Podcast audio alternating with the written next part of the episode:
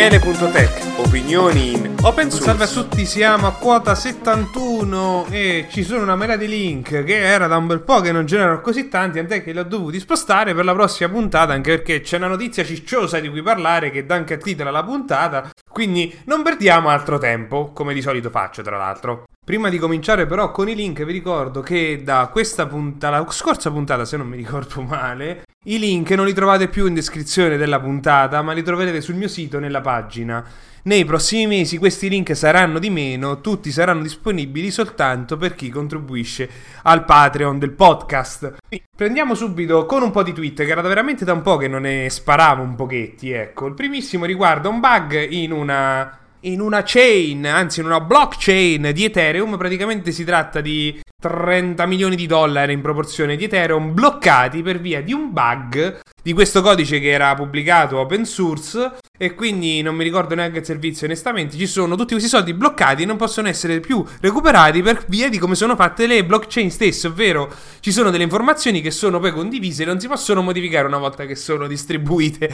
E quindi è stato bloccato l'accesso a questi fondi. Posso immaginare i proprietari e quanto gli possano girare. E ma cambiando completamente argomento, suona- vi, condivido un'altra cosa che fa girare. Praticamente è uscita un'intervista a Shutterworth, ovvero il fondatore di Ubuntu, o Canonical che dir si voglia, che ha parlato male dei Flatpak. Ora, Flatpak è uno dei pacchetti che si utilizza su Linux per essere multipiattaforma su Linux, nel senso io posso fare quel pacchetto e poi lo posso installare lo stesso pacchetto su Ubuntu, su Red Hat, su qualunque altra distribuzione e il software funziona. Ora, a me non piace né Flatpak né gli Snap. Non mi piacciono proprio come concetto anche perché sono tutti sotto container, hanno tutta una serie di problematiche, non si possono modificare, cioè tutto veramente blindato. E quindi vi condivido due tweet, uno del progetto KeePass XC, che KeePass è un famoso password manager per Linux e poi anche per altri sistemi, che spiega come loro non utilizzino i Flatpak ma siano per gli snap, perché ad esempio che Flatpak, per come è così blindato, non possono integrarlo con le sezioni per i browser, ad esempio. E un altro tweet che invece spiega perché su Ubuntu non si può perché Flatpak ha dei problemi per verificare l'integrità dei file.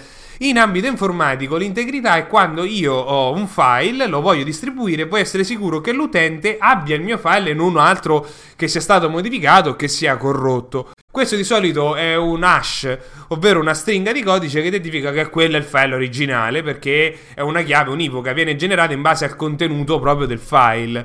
Bene, a quanto pare per Ubuntu e Shutworth i Flatpak non hanno nessun controllo di integrità e quindi per la sicurezza a loro non gli va bene. Io non me ne frega niente perché non li uso e non mi piacciono, quindi eh, ve li metto lì per chi è, diciamo è per una parte o l'altra. Io ho solo avuto brutte esperienze con entrambi i formati, quindi e un altro tweet che quando io l'ho letto ho detto com'è che è un tweet in inglese sul tema? Perché menziona ANPR. Ora, l'ANPR è l'anagrafe nazionale dei comuni e di tutti noi cittadini della popolazione residente, quindi noi cittadini. Quindi quando ho letto AMPR ho detto com'è? Perché parlano tanto di open data e sensori e, che, e di strade. Ha detto che cazzano la centra. Beh, leggendo meglio il tweet, pare che ANPR è una sigla che viene utilizzata per le videocamere stradali. Praticamente loro hanno preso una quarantina di videocamere belghe, quindi una città in Belgio, e hanno realizzato un dataset su quello che hanno registrato, permettendogli di capire un po' il traffico dove è presente, quali tipologie di macchine sono più presenti e cose di questo tipo. E hanno fatto tutto un paper accademico che spiega come questi dati anonimizzati possono anche capire come si evolvono le città e dove intervenire sfruttando le videocamere del traffico. Quindi era soltanto una coincidenza che la sigla per queste videocamere è la stessa, però ve lo metto lì perché è sempre interessante leggere queste cose, poi basate a livello europeo, e mi domando se in Italia ci siano. Poi voglio fare una ritrattazione rispetto a un link che vi ho condiviso la settimana scorsa riguardo questo report o almanacco web dell'anno scorso che spiega come sono stati distribuiti i siti, nel senso che, che, loro non fanno altro che un archivio, no?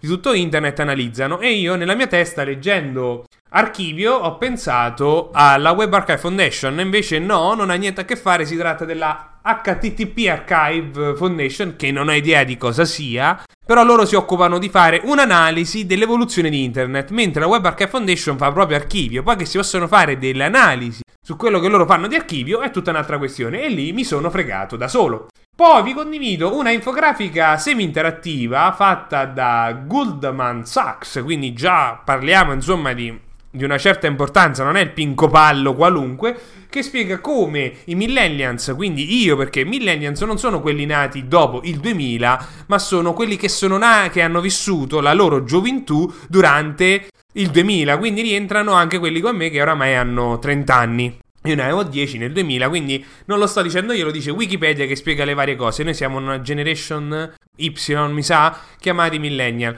Quindi spiega come per noi le cose sono diverse rispetto alle generazioni precedenti, come cose che io già mi aspettavo, ovvero che noi non si cerca di comprare una macchina, si ha difficoltà a comprare una casa per via del costo, gli stipendi sono molto più bassi come il potere d'acquisto, eccetera. Quindi cose per chi è della mia età si è già reso conto, tanto che se lo dice Goldman Sachs con questa infografica basatasi sugli americani, beh, diciamo che dà un certo margine per poter dire è vero. Quindi ve la lascio lì perché è molto interessante anche perché riflette anche un po' quali sono gli interessi dei giovani. Ad esempio, si sposano più tardi, però sono più interessate alla, alla salute fisica, cioè fanno molto più attività sportiva, ad esempio. Non rientro sicuramente in questa statistica, però è un dato di fatto.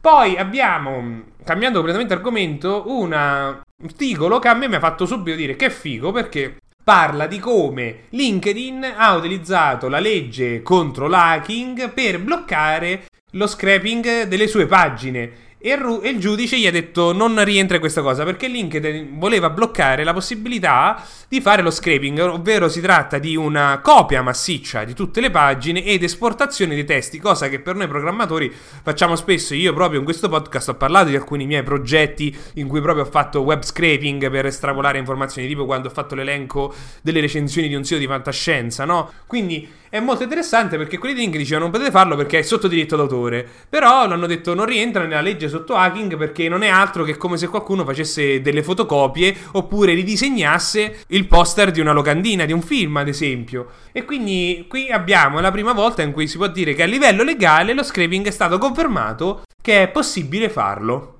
E visto che parliamo di cose un po' strane, vi condivido questo modello che si chiama Dal E2, che praticamente data una frase lui ti genera un'immagine. Parliamo quindi di machine learning, eccetera. Ed è pazzesco perché nell'articolo ci sono degli esempi in cui viene detto tipo un cane di una razza specifica con il fiocchetto e il cappello da festa con una trombetta, per dire e il, diciamo, il modello era capace di fare la versione fotografica o addirittura disegnata come se fosse dipinto, tant'è che ne hanno fatte alcune mi ricordo Twitter che non vi ho messo, in cui hanno, da- hanno dato in pasto a questo modello i vari linguaggi di programmazione. E quindi hanno fatto un dipinto che può darsi che rappresenta ogni linguaggio di programmazione ed era spettacolare. È veramente fantascientifico. E visto che parliamo di fantascienza, cosa che non ha niente a che fare, viene da Reddit, che c'è stata una discussione nata da un articolo in cui la regione Lazio ha deciso di bloccare l'utilizzo di WhatsApp da parte eh, dei professori per creare gruppi, ovvero questi gruppi spesso dei genitori in cui ci stanno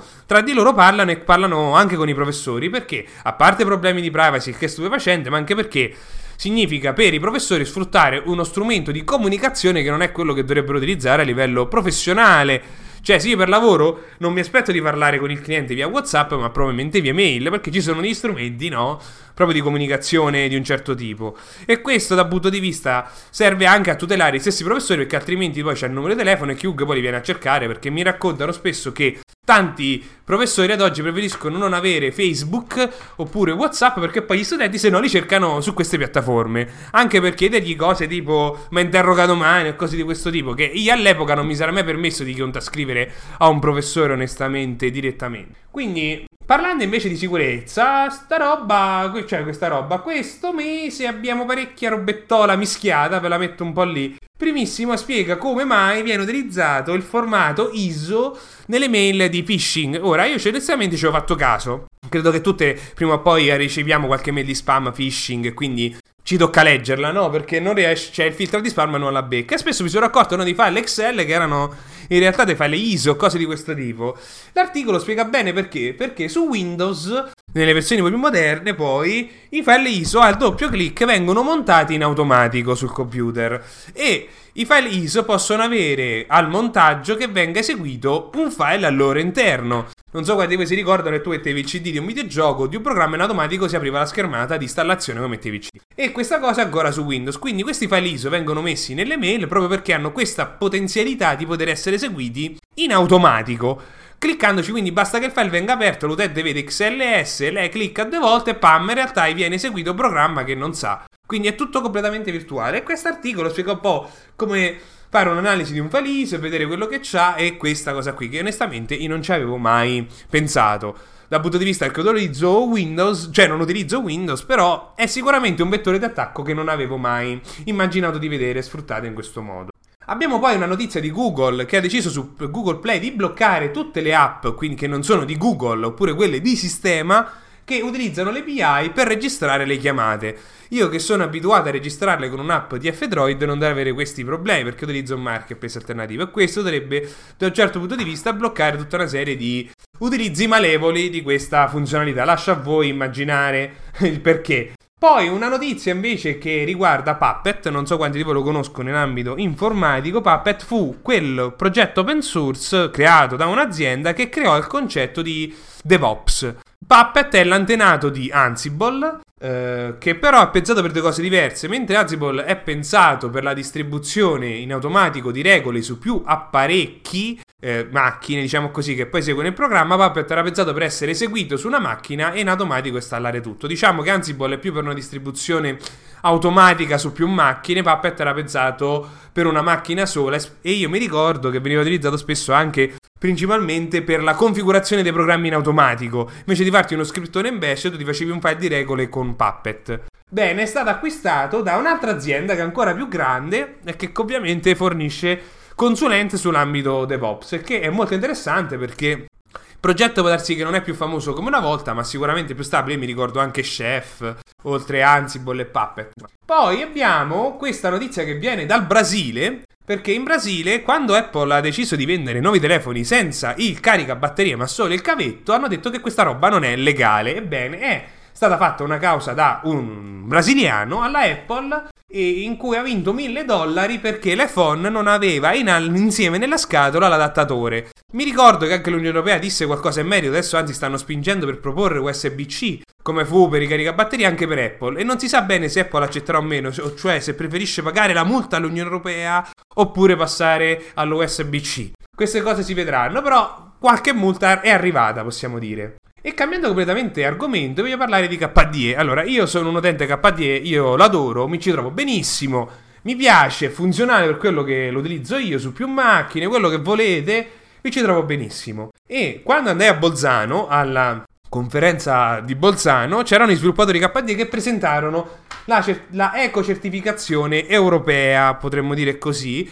che indica che il programma salvaguardia l'ambiente, cioè un software. Bene, il loro primo software che ha ricevuto questa eco-certificazione è Ocular. Ocular è un lettore PDF. Ora, il bello di KDE è che loro distribuiscono le loro applicazioni non soltanto per Linux ma anche per Windows. Sì, esatto, voi potete prendere Dolphin e gli altri strumenti e, sc- e scaricarveli su Windows, Skate, quello che volete, sia dallo store app di Microsoft oppure dal sito apposito. Quindi potete scaricare vari programmi e adesso li stanno portando anche su Android.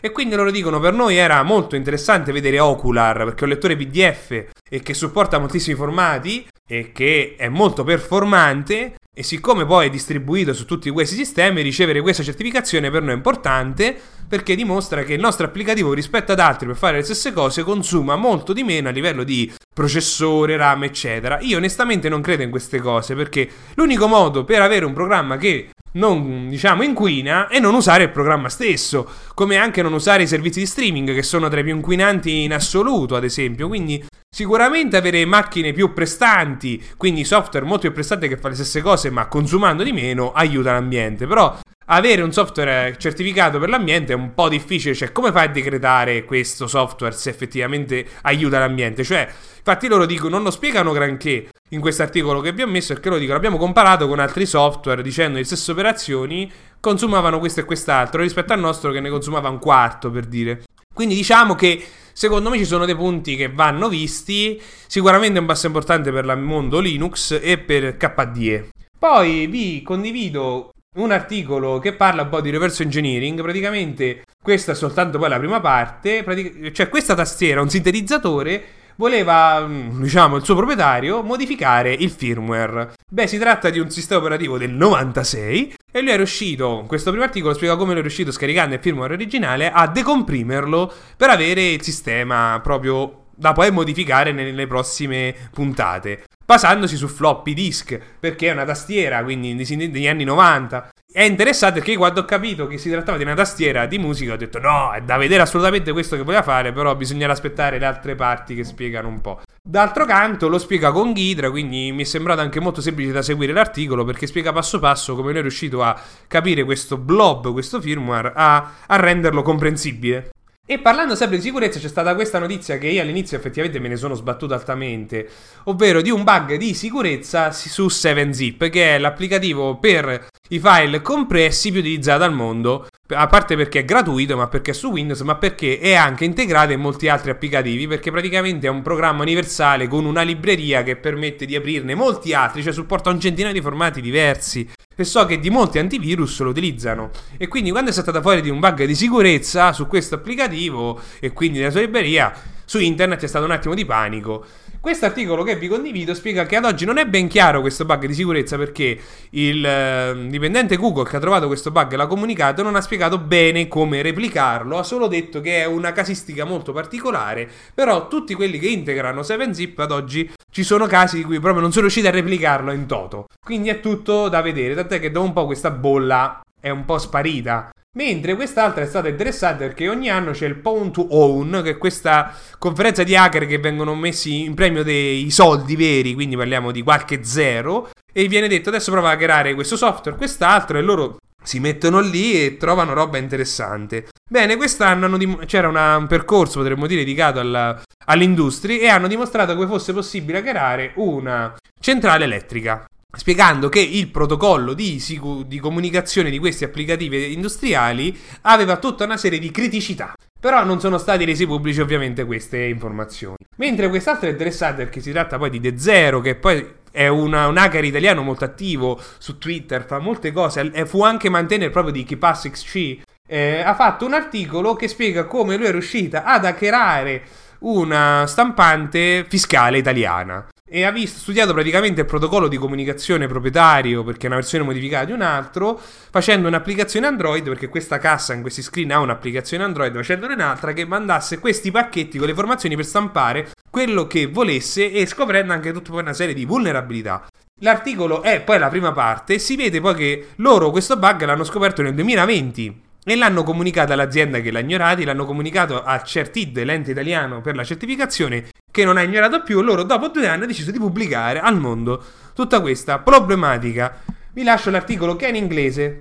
Abbiamo poi quest'altro di, del Dipartimento per la Sicurezza Interna americano, il DHS, che ha fatto un bug bounty program, ovvero ha, fatto, ha messo in palio 125 mila dollari perché avesse trovato bug di sicurezza nei propri applicativi e software. E ha dato un mucchio di soldi perché hanno trovato 122 vulnerabilità di quei 27 gravi. E ci sono stati in Italia dei commenti su quanto l'Italia, quanto l'Italia spenda per fare cose di questo tipo, ad esempio. Però non è basta che ci sono gli hacker russi e poi si salta sempre problemi di DNS o di qualche CDN che non è stata configurata per urlare agli hacker. Visto che parliamo poi ancora di hacker, pare che Java 15 abbia una vulnerabilità crittografica di base. Oracle, Oracle è stata obbligata ad aggiornare. Pare che ci sono dei problemi con una specifica, credo, SHA-256 per fare il calcolo in modo corretto. Quindi vi lascio l'articolo lì se lavorate con Java. E se lavorate con Java mi dispiace per voi, non so che dirvi in merito. E parlando poi di Lapsus, che è stato tema di questo gruppo hacker delle nostre puntate recenti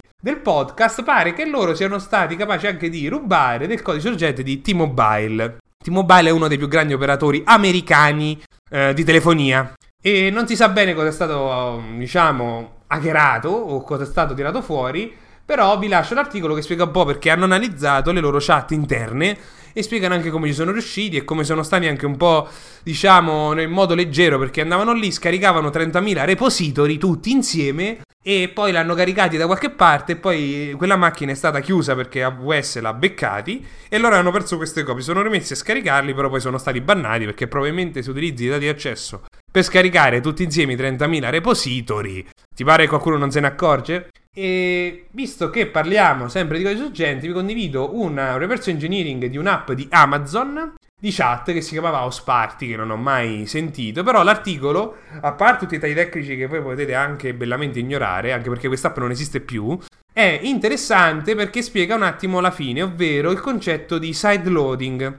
Ovvero, noi su Android eh, non possiamo più avere applicazioni che prendono e scaricano del codice sorgente da qualche altra parte. E questo veniva fatto, mi ricordo, agli inizi del mondo Android con Google Play per i videogiochi. Cioè, tu scaricavi l'app che capace pesasse 40 mega, però poi devi aspettare al primo lancio perché doveva scaricare 2 giga da internet, che era il gioco vero e proprio. Ora, su Google tutto questo non è più possibile, perché ovviamente Google in questo modo non può certificare, non può sapere che codice ti viene scaricato ed eseguito poi nel tuo telefono. E questa applicazione invece ehm, ha fatto delle, cioè questa, questa, analisi fa una riflessione se l'applicazione avesse fatto del side loading perché fu una delle critiche di quando uscì l'applicazione e dimostra proprio che non si poteva proprio perché Google Play non lo, non lo permetteva e non lo permette ancora oggi.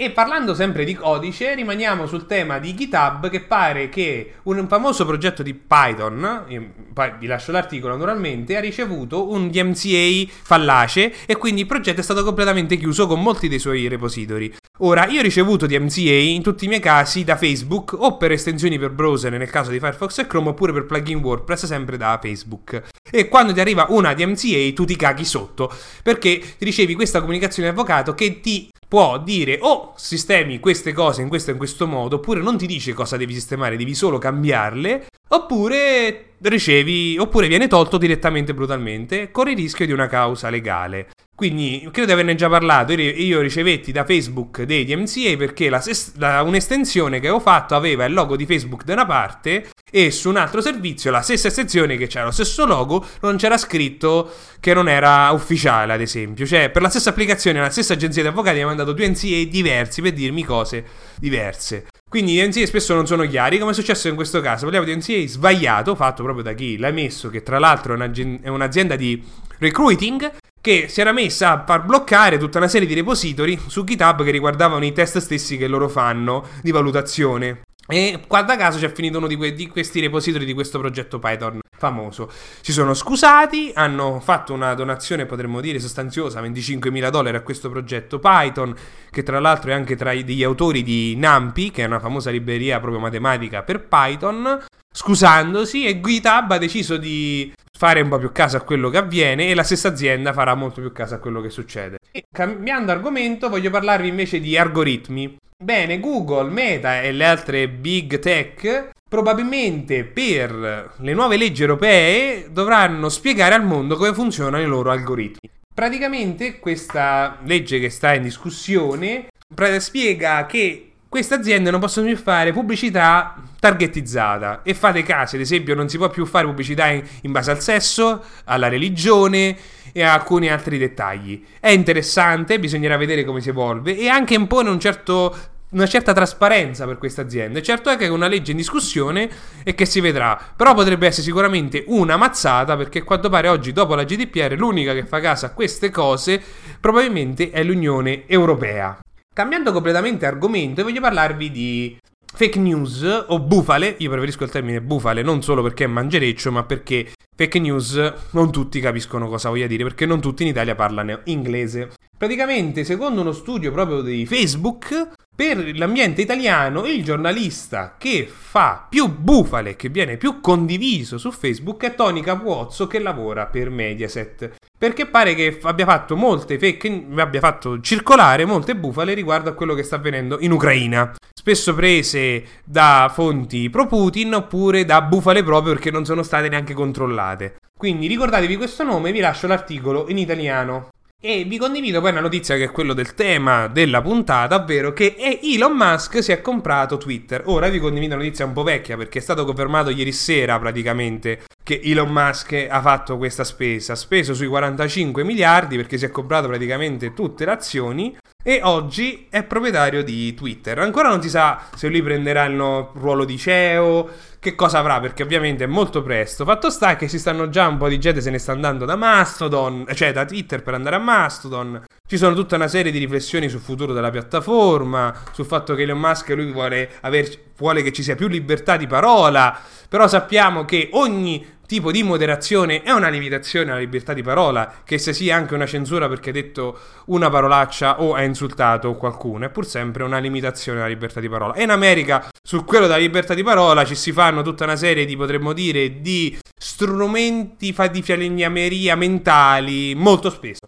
E parlando invece di... No, voglio continuare a parlarvi di questa cosa di Twitter perché il mio punto di, opini... di, vista, ce la farò oggi a parlare, questo è Burger King è un po' pesante, eh, diciamo che il punto di vista di comprare l'azienda e dare un punto di opinione che sia un po' più aperto, visto anche il modo di pensare di Elon Musk, come ha parlato nella puntata scorsa, di filantropia, che per lui è molto importante, credo che potrebbe cambiare alcune cose. Ad oggi onestamente non si sa Twitter è sempre stato un po' al, ha sempre tenuto un po' all'oscuro quali sono le sue novità e cose di questo tipo. Certo è che io ho Twitter dal 2012, Facebook dal 2009 e tra tutti Twitter è quello che utilizzo di più per rimanere aggiornato, Facebook è più per rimanere in contatto con amici e parenti e Twitter è quello più per rendere il mondo aggiornato su quello che avviene perché dopo tutto Twitter è in tempo reale cioè non è che puoi metterti a fare un album di foto per dire dei parenti. Quindi diciamo che l'utilizzo è completamente diverso. Tanto che in America Twitter è molto utilizzato e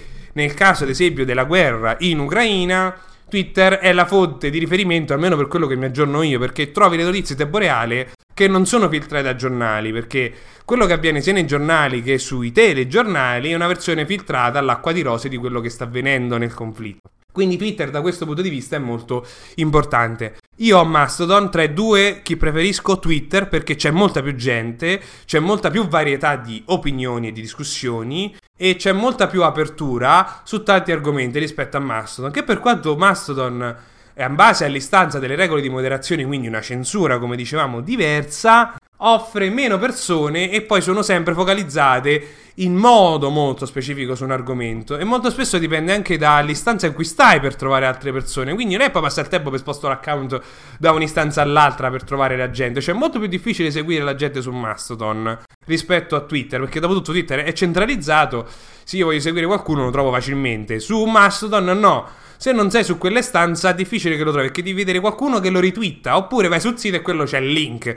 Quindi posso dire che è veramente difficile. Siccome la puntata sta andando per le lunghe, abbiamo ancora un bel po' di link, voglio proseguire anche perché su questa cosa di Twitter onestamente secondo me non c'è molto altro da aggiungere se non che vedere nei prossimi mesi che altri cambiamenti ci saranno. Certo, io spero tantissimo che reimplementino la possibilità di richiedere gli account gli handle inutilizzati perché io su Twitter sono MT90net è l'unico social network o sito in cui utilizzo questo nickname perché MT90 dal 2012 è bloccato da un account privato che ha fatto 8 tweet e non riesco a reclamarlo. Ho mandato i dati del mio dominio perché ho MT90.net i dati della, della mia carta d'identità più volte e non sono mai riuscito a reclamarlo. Spero che da questo punto di vista Twitter possa fare qualcosa.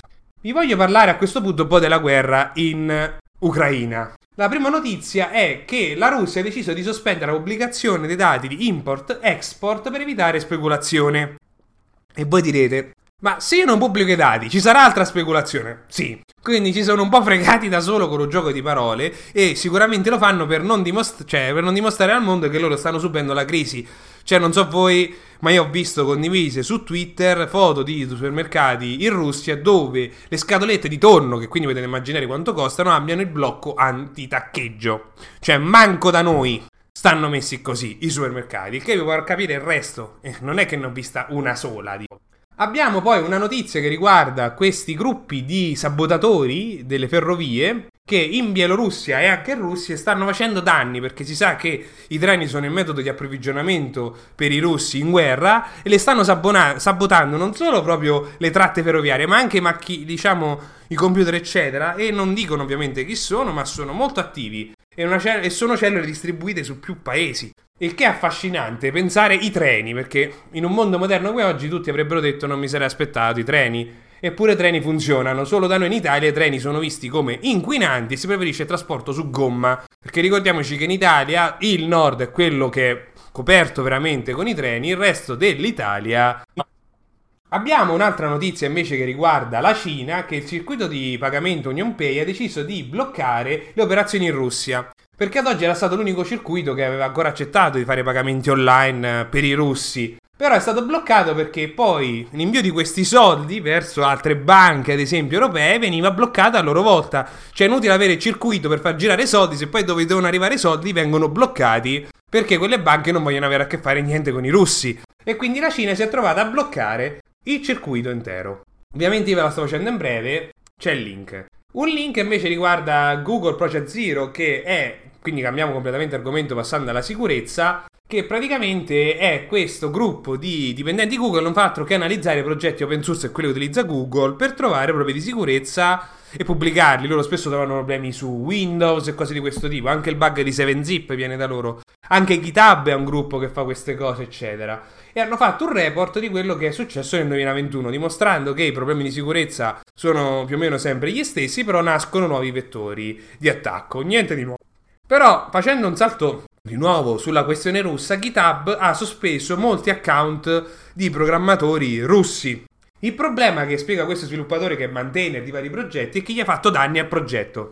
Eliminando, sospendendo questi account di sviluppatori russi, sono stati nascosti al mondo tutti i commit, le pull request, i ticket aperti da queste persone. Quindi sono spariti questi, queste tracce, anche le pull request stesse. Il che crea dei problemi perché a mantenere vuole cercare il codice oppure c'era qualcosa in, che stavano ancora lavorandoci sopra. Cioè, crea dei problemi a cascata che lascio a voi immaginare. Abbiamo poi, passando a due notizie strane, ve l'ho tenute alla fine, abbiamo che arrivano anche in Italia i semafori con il conto alla rovescia. Questo è dovuto all'imposizione dell'Unione Europea. Praticamente sembrerà di stare, secondo me, molto di più tipo Fast and Furious. Tu sei al semaforo, brum, brum, col conto alla rovescia per dirti quando scatta il segnale. Questo sicuramente sarà interessante. Quindi ad oggi saranno possibili da installare. Quindi mi domando cu- quanto verranno un po' applicati, anche perché non è che da oggi un comune si mette a sostituirli. Quando dovrà comprare dei nuovi semafori prenderà sicuramente questi con il, conta- con il contatore. Poi quest'altro invece a me ha fatto molto piacere, non so quanti di voi odiano le zanzare. Le zanzare sono l'essere più inutile dopo la pizza all'ananas, perché la pizza all'ananas è inutile anche se non è un essere, per me in qualunque categoria dell'inutilità c'è la pizza all'ananas. Quindi parla delle zanzare, di come questa analisi di questo rilascio di queste zanzare geneticamente modificate in Florida e in Brasile con delle femmine sterilizzate ha impedito il, diciamo, la diffusione di zanzare. Praticamente queste zanzare femmine non po- po- possono procreare, in questo modo le zanzare non vengono, cioè non si sentono fregate, però le zanzare che poi quando fanno queste uova, queste uova schiattano. Cioè non gliela fanno a far uscire fuori la zanzara.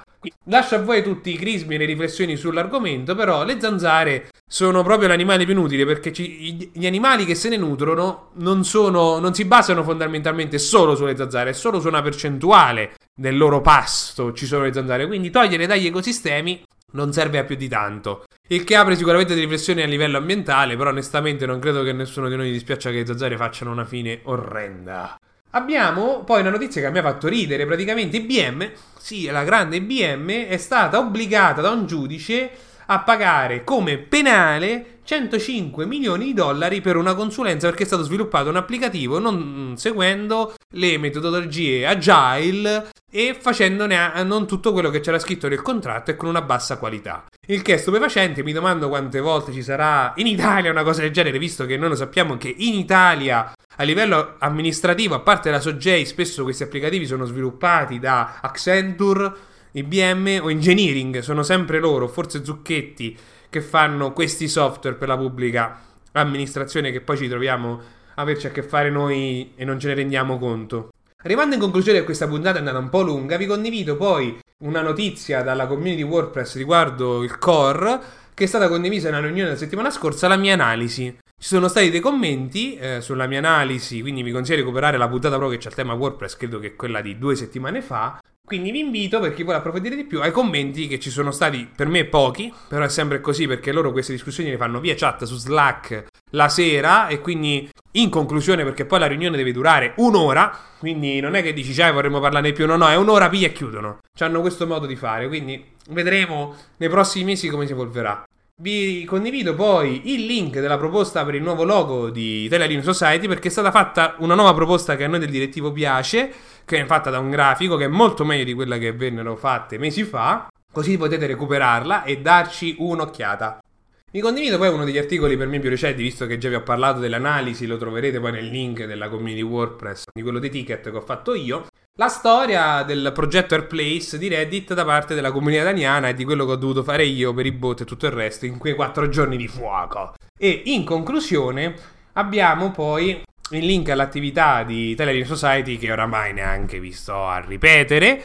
Vi invito a lasciarmi vocali, commenti e quello che volete che io ve li metto in puntata, non fatevi problemi, volete commentare una notizia, un, presentare un progetto, c'è qualcosa che io ho detto una castroneria, qualche cosa da rettificare, perché io sono un uomo, posso anche dire un sacco di fregnacce voi state ad ascoltarmi, quindi non fatevi problemi, mandate che io ve li metto in puntata. Quindi io a questo punto vi saluto, ci vediamo alla prossima settimana. Sto facendo un ragionamento mentale perché col fatto che ieri era festa, che io le puntate le rilascio il martedì, ma perché pure la settimana prima era di nuovo festa lunedì, mi sembra di aver detto tutto per questa settimana. Vedremo quindi come si evolveranno molte delle situazioni che abbiamo descritto in questa puntata. E io vi saluto. Ciao!